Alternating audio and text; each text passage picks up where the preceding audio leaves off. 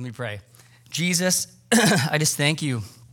I thank you that you're, you're in us by your Spirit and you're forming us to look a lot like you. And you love us. I thank you so much for just the, the reality that you have um, recaptured who we really are to be in.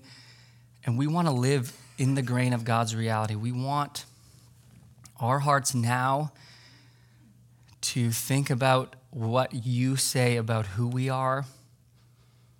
And I, I just, I want to pray that we would really sense this awe about you and how you form us and how you've made us in your image and you're remaking us into the image of your son. Like, I pray that would just feel like we just saw angels. Like, we would just go, whoa, like that's. That's incredible. And I just, I pray for work of your spirit. I pray as we seek to navigate these elephants in the rooms of the people we love. In our culture, as we seek to make sense of how things are shifting and going the way they are, I just, I pray for your presence. I pray for your grace. I pray we'd have your heart. And so I just pray, Holy Spirit, that you would give me the gift or manifest the gift of teaching through me so that this sermon wouldn't come and at all James, it would be of the Holy Spirit. So I pray for that. And yeah, equip us in Jesus' name. Amen. Amen. All right. So uh, to set up where we're going this morning, on the topic of identity, creation's purpose, and brokenness. Uh, by the way, this sermon will help you answer the question the with with this will be more helpful in answering the question is homosexuality a sin than next week's sermon on same-sex relationships so it's a very important sermon so very important just like last week on sexuality in the way of jesus from a christian worldview and, and how you're going to respond in truth and love and how do we navigate the elephants in the room? If we really want to help people come to a relationship with jesus how do we how do we navigate the, the things that are keeping us from doing that? That's what this sermon series is doing. This sermon will help you the most. So if you're if you want to take notes do that okay?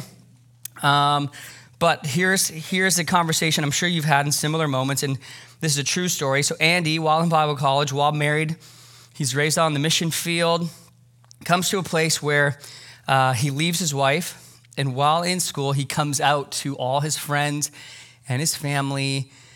And there's a professor he has that, that he's really loved and, made an impact on his life. And here's the conversation he, he says this This is who I am.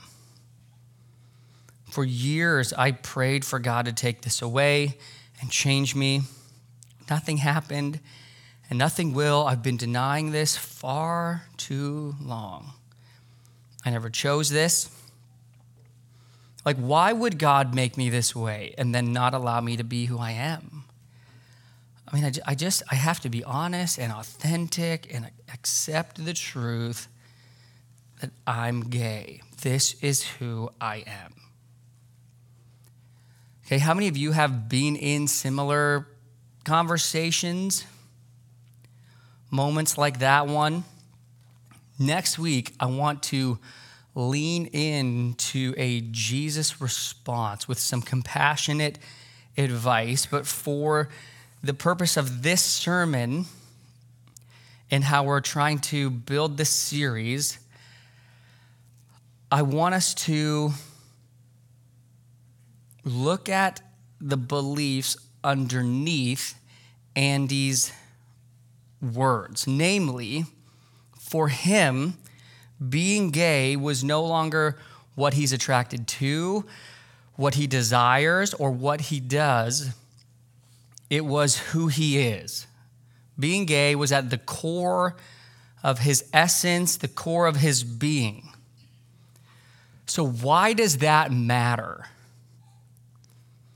Why do we listen for that? Well, if we have a flawed view of who we are, we'll have a flawed view of what we're for. And not only that, we'll have a flawed view of personal ethic.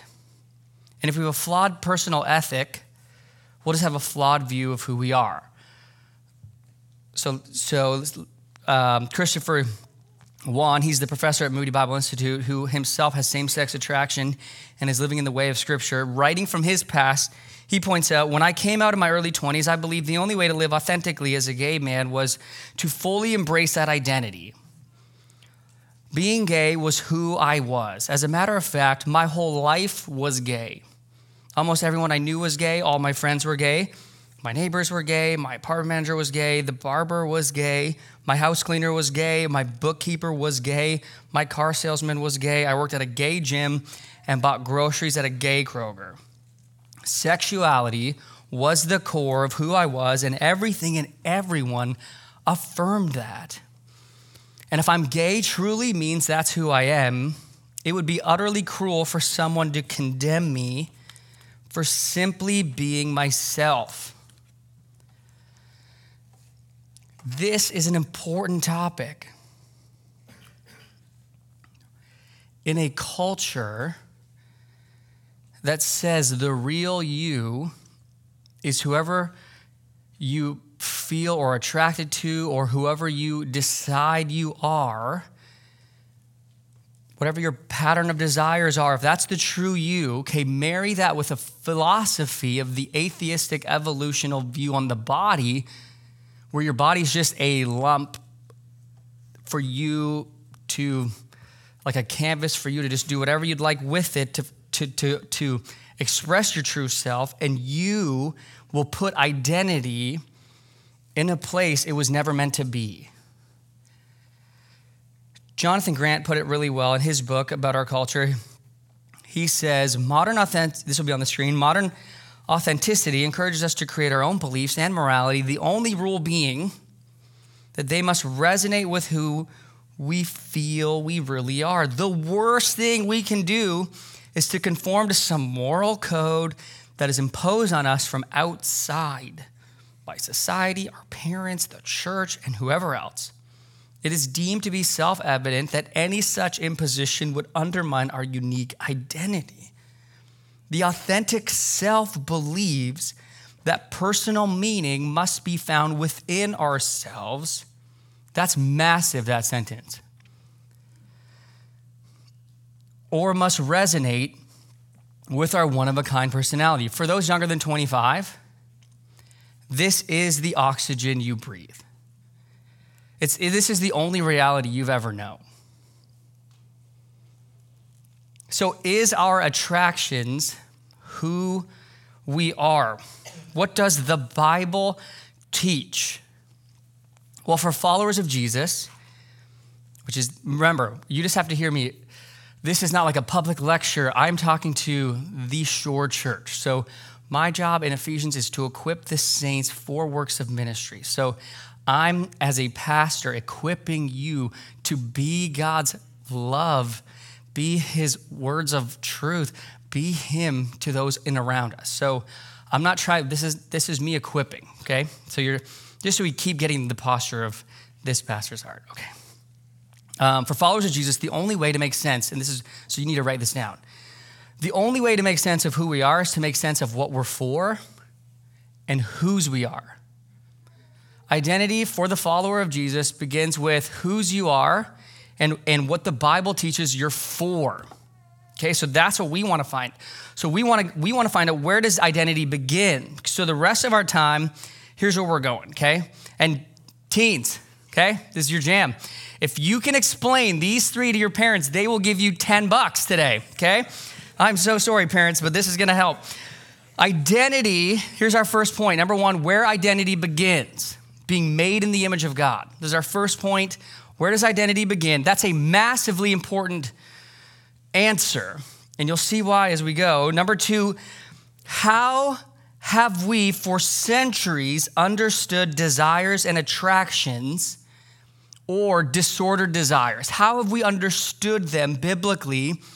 Where does this brokenness come from? So that's the fall.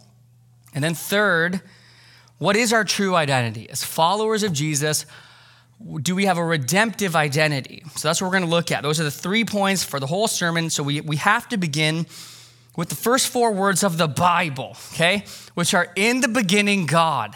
That's where you begin.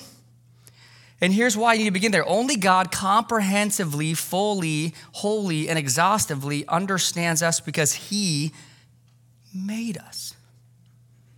Which implies we're born into a world that, by its very nature, is the celebration of another. We are born into a world not owned by us. We're born into a world where there's another higher authority. We are born into a world as special creatures, as, as image bearers, and we'll get to that. But, but you can't get up in the morning without bumping into God. So let's make sense by actually looking at the Bible. So here's where we're going to start Genesis 1, this is going to be our main text, 26 to 27. This is the creation account about your creaturely identity. So this is the image of God. Okay, so this is your first point. You guys ready? Let's read it. It'll be on the screen, but you can have it in your Bible too. Then God said, let us make man in our image after our likeness. And let them have dominion over the fish in the sea, over the birds of the heavens, and over the livestock, and over all the earth, and over every creeping thing that creeps on the earth. So God created man in his own image. In the image of God he created him, male and female, he created them. This is your creaturely identity. Genesis 5 1 says, When God, when God created man, which by the way, he does this different than the way he creates any other of his creation. He breathes his own soul, makes him with his hands. He made him in the likeness of God. Male and female, he created them and he blessed them and he named them man, mankind, where when they were created. So here's what this means. We were made as relational beings in the image of a relational God, our image, for relationship God reflecting like relationship with God and with others. So we'll get to this second point, but although tainted by sin, all human qualities, all human qualities, not just some, are reflections of God's attributes. The Old Testament scholar Bruce Waltke provides this rationale by stating that we are made like God so that God can communicate himself to people.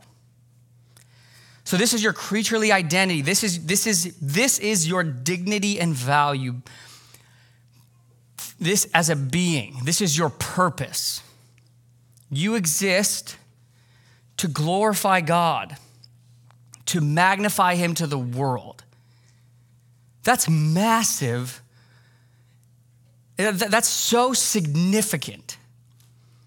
Isaiah 43 7 says, Everyone who's called by my name, who I created, for my glory, whom I formed and made. So, worship is glorifying God, magnifying Him to the world by your enjoyment of Him and, and your relationship, your praise of Him, is how we live. Worship is how we live lives every day. Okay, so we worship what we live for. Right? You've heard this before. Everyone's worshiping all the time human beings reflect whatever is most worthy of attention. And like a mirror, we reflect what we love. Okay, think of yourself like a big, you know, uh, like a human billboard out there. You're always advertising what you find to be most valuable, worthy. You get in any relationship, any you're always worshiping. Okay, before sin, this relational reflecting into the world was always the beauty, the care, the love, the friendship of God. Jen Wilkin writes, Everything we say or do will illuminate or obscure the character of God. Sanctification, which is becoming more like Jesus, is the process of joyfully growing luminous. So let, let me put this a few ways. When God wanted to make something glorious, to be a lot like Him, He made you. So that more of Him could be seen. What this means for Christians is our way of being in the world needs to echo the ways of God. You have a full new purpose now. Your main purpose is to echo God Himself. We're called to love as He loves. We're called to rule as He rules. So practically, the next time you go and tidy up, you know, the playroom or clean the dishes or give a presentation at work or you know, diagnose a heart condition or change a tire or bring food to someone you love, remember, remember this. Imagine the greater reality you are imaging in your work. Like when you're landscaping, you are bringing order to the world as God brought order. This is your creaturely identity. You are taking part of the restoration of all things. So your value is not in your contribution to society. Your value is in whose image you shine. That's where your value lies. Additionally, although race, gender, nationality, and sexuality are important, they're, they're gloriously a part of how God's knit you in your mother's womb. We reject the modern practice of elevating these part identities into whole identities. What I'm saying is, sure, nothing than the whole glory of the restored image of God in humankind will do. So let me say it this way identity for every human being is not earned or discovered, but is received. It's who you are. So let me, let me say it this way when a Christian mocks, now, I have never seen this. Just, you know, I have never met a Christian ever. I was trying to press myself, but ever. In my 15 years of being a pastor, I've never seen a believer mock or demonize someone for being gay, lesbian, bisexual, transgender. I've never, I've never met them. But for those who do, you know, like those, those hate groups who mask themselves as a church. May it be said, those hurtful actions and attitudes fail to honor the dignity and value of, of others created in the image of God. Okay, now as we transition to talk about our brokenness and the fall, let me say it's essential we remember the imprint of sin leads to deformation, but it's still not who you are. In the words of one, every sinful person is still a person created in God's image. Regardless of anyone's age, sex, race, regardless of whether one is in submission to God or not, and regardless of whether a person experiences same sex attraction or identifies as gay or lesbian, everyone is created in the imago Dei. It's never erased. Okay, so I know, I know I said I wouldn't give advice till next week, but, but I will say, don't, don't miss this. I, I don't think it's helpful or even beneficial to our atheist gay friends to compare same sex relationships with other sins, like jealousy or pride or gossip. I don't think it's helpful or beneficial to even use words like struggle. For one, they don't believe same sex relationships are sinful. But more, when you say homosexuality is a sin because our gay friend believes being gay is who they are, they hear you saying that the core of their being, their entire person is sin. And if you start with the wrong identity, if you don't define your terms, you'll lead to a misunderstanding of the image of God and the doctrine of sin. So, yes, we have spiritually dead, sinful, broken hearts, and we'll get to that, but identity begins with our being made in his image. So, in our relationships with our LGBTQ friends and neighbors, the conversation should be more around I'd love to hear more about you.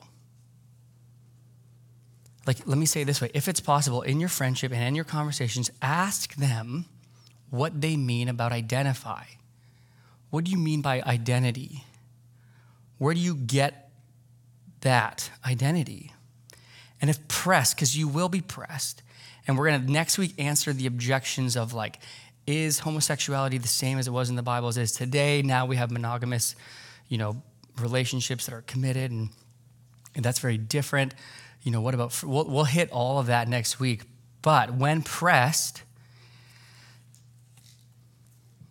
is homosexuality a sin? You could say something like this. That's a tough question to answer, and here's why. I don't believe who you are is how you are. And I believe you are so much more than just your sexuality. Like you're an incredible person with so much value and dignity. I believe you matter so much to God and you matter so much to me. You have such intrinsic worth. And so if I say yes, as I read and understand God's design for sex, it is sinful behavior to act out those dire, desires. But I would never say who you are is a sin because I believe you're first made in his image. And I would love to ask you if it's okay more, more about whether attractions should really be the core of who you are. It's really important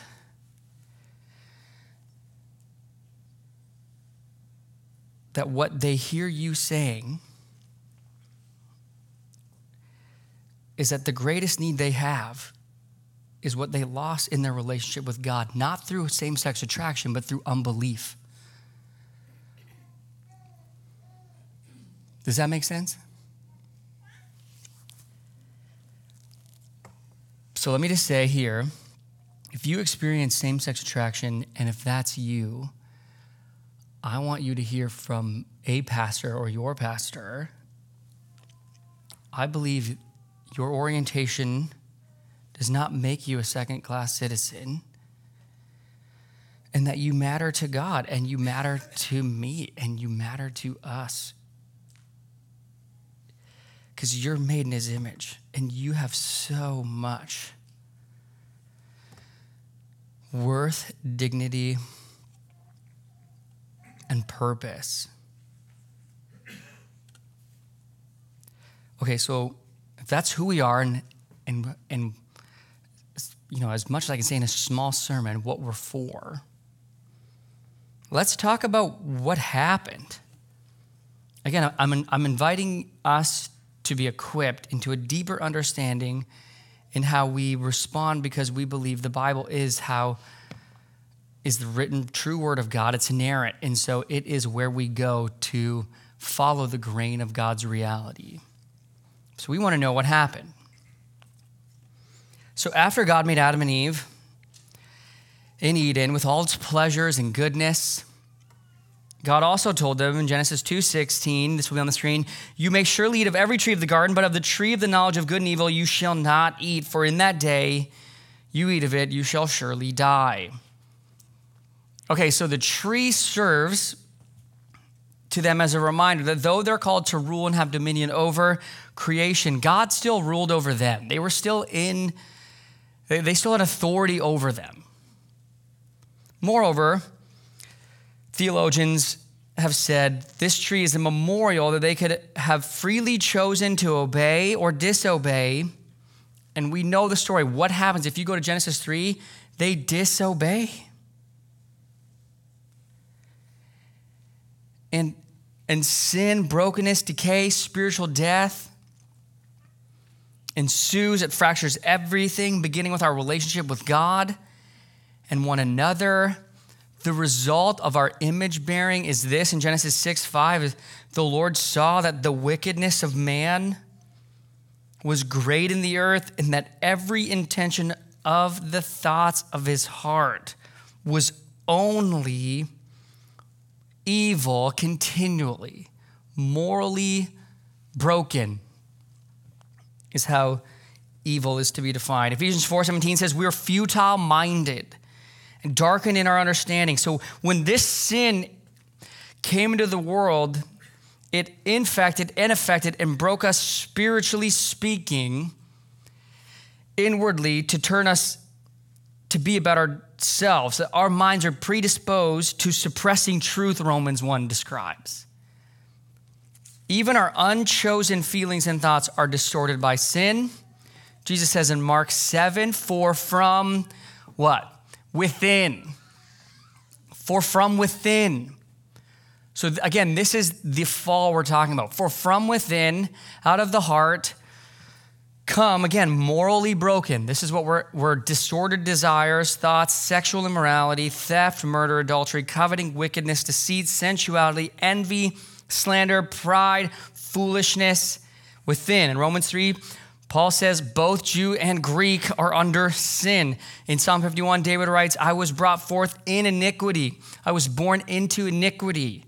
And in sin did my mother conceive me. Jeremiah 17, 9 says, The heart is deceitful above all things. It's and desperately sick. Who can understand it? So we believe every aspect of creation has been imprinted by, affected by sin's consequences. We believe all humanity has descended from Adam, who introduced sin into the world. As Paul puts it, in Adam all die so the fallout is that all humans are guilty of Adam's first sin. All humans possess, everyone possesses the condition of original sin and are in desperate need of salvation, of new spiritual life, of their sins being forgiven before God. All of us need a new representative. Sin changes our overall direction in worship, which is why sin is often seen as living as if God doesn't matter, He's not there, He's unimpressive. And, and look right at me. If God is not in His rightful place, we will invariably put ourselves in His position and we will make it all about us. So, let me flush this out a little on the ground with what we do when it comes to sexual sin. And I'll give you two examples, and they're, they're rather long, but I think they encompass as it pertains to what we do with our sexual desires as our own masters, as effects of the fall. Can I borrow these? So, Imagine, so two examples. Imagine as the example, a woman lying in her bed early in the morning, fantasizing about sex with someone other than her husband. Consider, again, remember, we're talking about the fall. Consider the godlike posture of her fantasy. She's unhappy with the world that actually exists because she did not create it and does not control it. So the real, the real world does not do her bidding or give her what she wants. So in her bed, on this morning, she seeks to raise herself to the throne of God and in her mind creates a world as she wants it to be and then rules that world as it, it's absolute sovereign. Everything in her self created world is her possession, and everything in her world submits to her pleasure. She's attracted to this world because in it she is creator and Lord. So she sets the rules. She uses what she's created as she wants to use it and for whatever pleasure she seeks. And she'll visit this world again because she finds it way more attractive than the world that really exists. The man she has taken for her pleasure in her fantasy doesn't belong to her, and the things she has dreamed of doing with him are not right to do. She's removed God from her universe, taken his throne, possessed what belongs to him, thrown away his rules, and written a new set. The whole thing is an outrageous violation of the loving community she was created to have with God, which would then shape every thought, desire, choice, and action in her life. Her problem isn't first that she loves herself too much or fails to love the man she's objectified in her fantasy, the problem is even greater and way more serious than a failure to love God. In her fantasy, even if just for a moment, she has killed God, taken his position, recreated the world as a garden for her own pleasure, and used it as she and she alone wills. What she's doing in her bed is not a little thing, it's a horrible thing. And each time she does it, it will make it harder for her to accept the real world, where she doesn't have the position of God. In the real world, she will be more and more tempted to act as the sovereign that she isn't and to attempt to possess and experience what does not belong to her. Her fantasy is the portal to greater sexual insanity, but she doesn't know it. In fact, she actually she prides herself on not acting upon the dream she's been able to conjure up. Something beautiful, purifying, protective is missing in her heart. It is something that God intended to be the core motivator of every person He created. And what is it? A willing, joyful, submissive, and active rubber meets the road love for Him.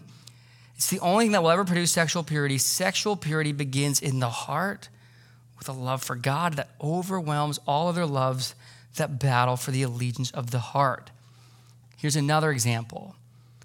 A man is walking home from work and lusting after the woman approaching him on the sidewalk.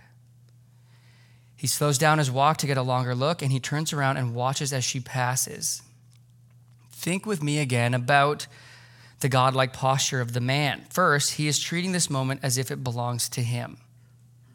It's as if he is sovereign and she is on the sidewalk according to his will and for his pleasure.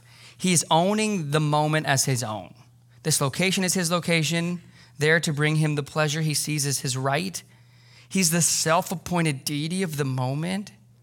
He thinks of no other God and worships no one but himself. The world has shrunk to the size of his desire and he rules it for his pleasure. He doesn't give a rip at the moment about right or wrong because there is for that moment no higher authority than himself. He will have what he will have, even if it's only the right to stare at a body parts and imagine having them for his pleasure. But there is more. For that moment, he is stealing God's creation and taking it as his own. He has no right to this woman. She does not actually belong to him in any way, but he takes her with his eyes and his mind. He tries to slow down the moment in order to enjoy his sexual thievery for as long as he can. He's ripped this woman out of the hands of God and claimed her as his own for whatever momentary pleasures he can achieve. She feels his eyes and is uncomfortable. She wants to get away, but she has to walk by. She feels a bit violated, but it's not the first time. She's walked by this guy and other guys like him before.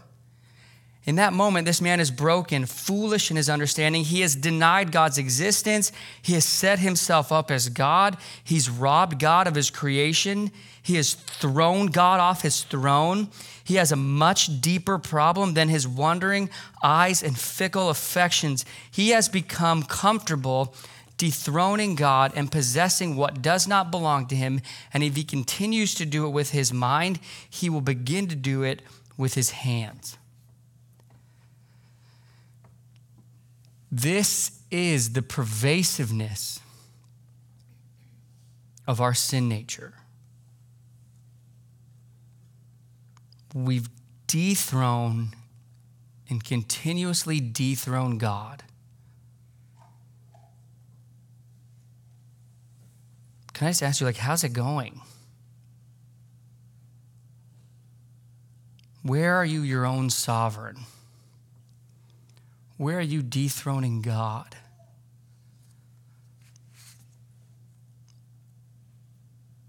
But to be clear, original sin isn't who we are, but rather a pervasive pollution of our essential identity. In other words, it's how we are. It's how we are. Does this mean there's no good in us? No. As image bearers, there's incredible ways God's reflection and common grace come through. However, we believe every human aspect, including sexuality, is in some way, apart from Jesus, blighted, marred by sin. And look right at me. This is the first great equalizer of every human being on planet Earth. We all start there.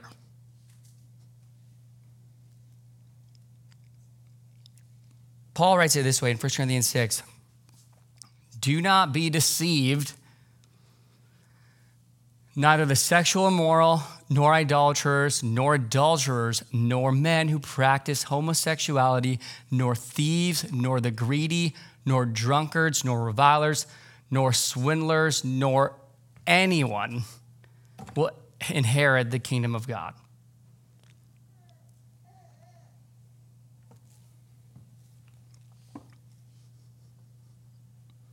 So, in regards to this elephant, don't worry, we're going to finish that verse. You're like, what?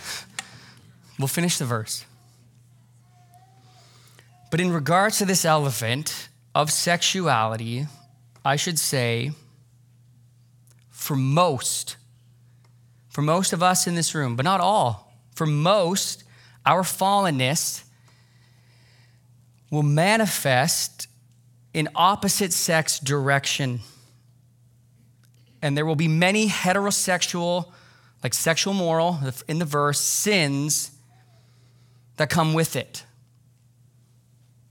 You have a broken sexual orientation. It's a sinful orientation. But for others, it's seen in same sex attraction. So is having same sex attraction in itself a sin? No. Can you be a Christian and experience same sex attraction? Of course.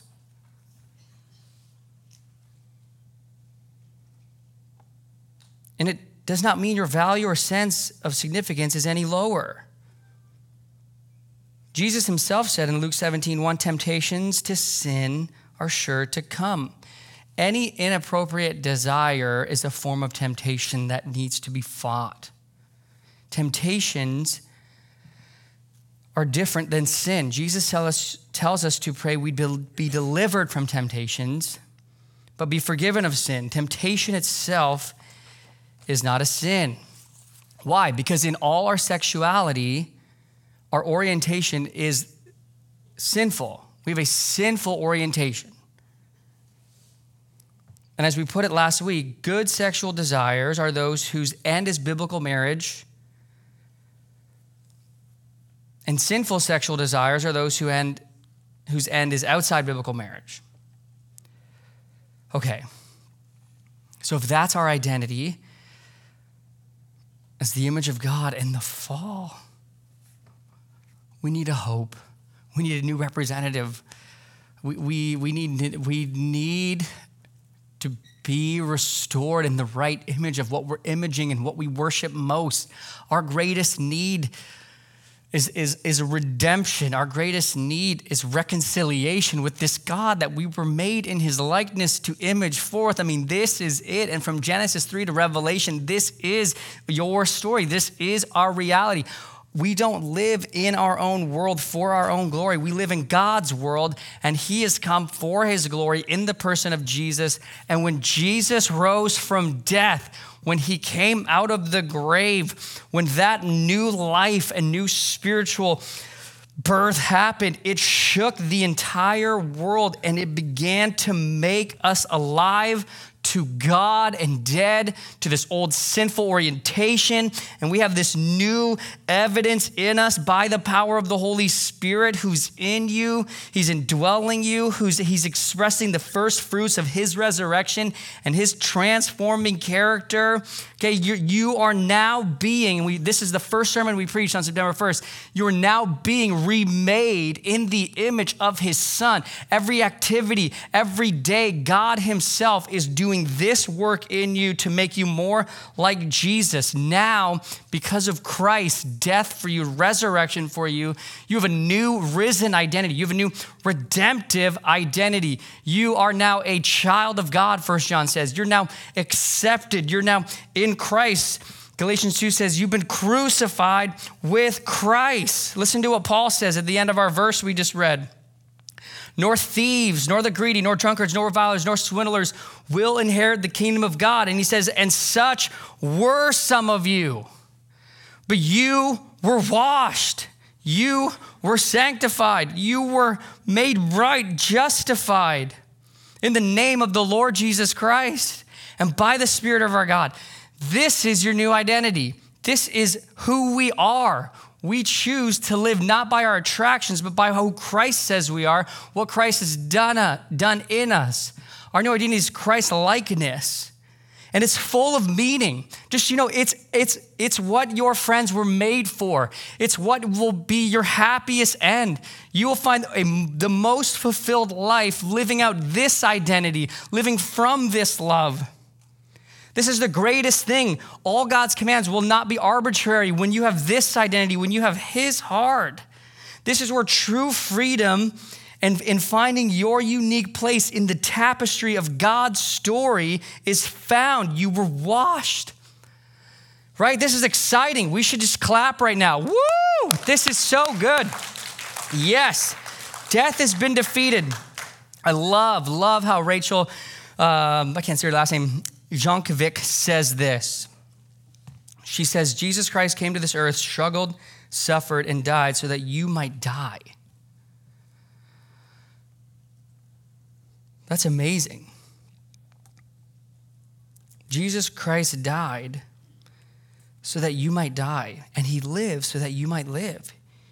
Your life in Christ is what happens after your death in him. There will be no resolution to these struggles in your life if you do not willingly give your self fashioned identity to Christ that it might die. It will die anyway. So let it be in Him. And when you live, it will be in Him too. Friends, there is no hope for you that is not Jesus. You can't try to keep living the life that you should have died in Christ. That sentence is huge. You can't try to keep living the life that you should have died in Christ. You can't arrange all your little ideas about yourself in some compatible way with your idea of Christ. Let Him have it all.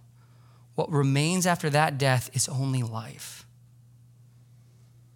You are no longer the author of your own identities. That's totally free but rather you live in the author and he lives in you. Jesus is our life. It's exactly what Paul says. Paul says, Christ, who is your life. Paul says that Christ died so that you would no longer live for yourself, but for him who died and was raised. This is the greatest identity. This is, this is the most exciting future. This will go into eternity. Your Christ like identity will last forever. Being united to Christ is the greatest relationship you were made to fill your heart with. I would encourage you do not identify with your romantic desires that are a result of the fall. Those desires are not neutral or redeemable but arise from your old sin nature.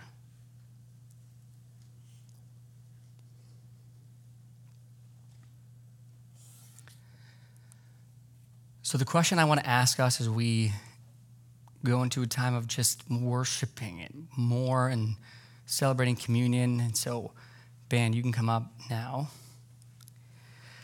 I want to ask us as we come to communion this question Where are you still hiding?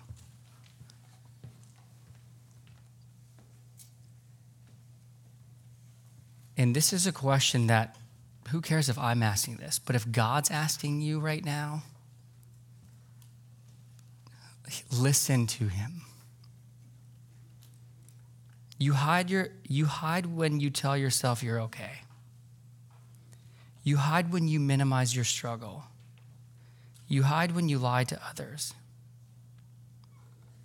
You hide when you, when you give you know, nebulous non answers to people who are trying to help you.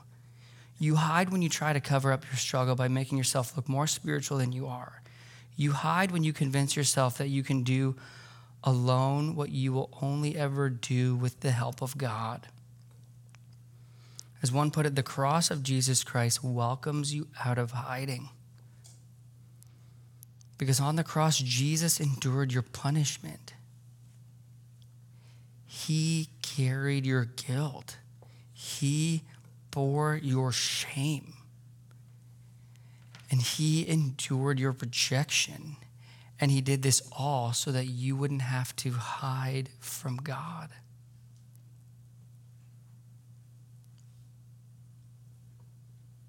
Like that really happened. Like, don't take communion today if this is just routine for you. To only take it if you believe I'm washed. I'm washed. That really happened for me. And some of us will sit there after I say that sentence and go, then I'm not going to take it. But in this moment, don't let your feelings rule what really happened in history with your Savior. Some of you are going to have to take communion by faith today. Some of you are going to have to come and go. I don't feel this, but I'm done hiding, and here's how I'm hiding. Satan's biggest weapon in your soul is isolation. His biggest weapon is to tell you you're all alone. If you are exposed, you will not be loved. The cross of Christ welcomes you out of hiding.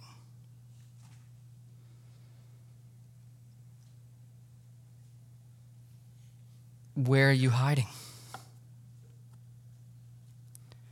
We're all creating God's image. We are all broken and we're all being renewed.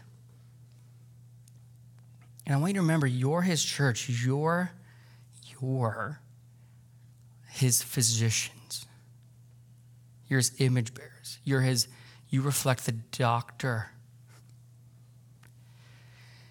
Which means because you're in this grand story and you've been welcomed into it, and He's transforming you into the image of His Son to help someone out with a specific sin struggle that you don't have doesn't disqualify you from helping them.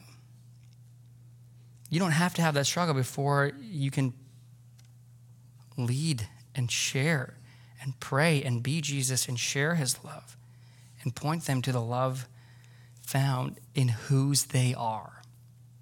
And that's, you have to, that's your message. This is whose you are. This is what I believe you're for. This is what I believe happened. And this is what I believe Jesus can restore in your life.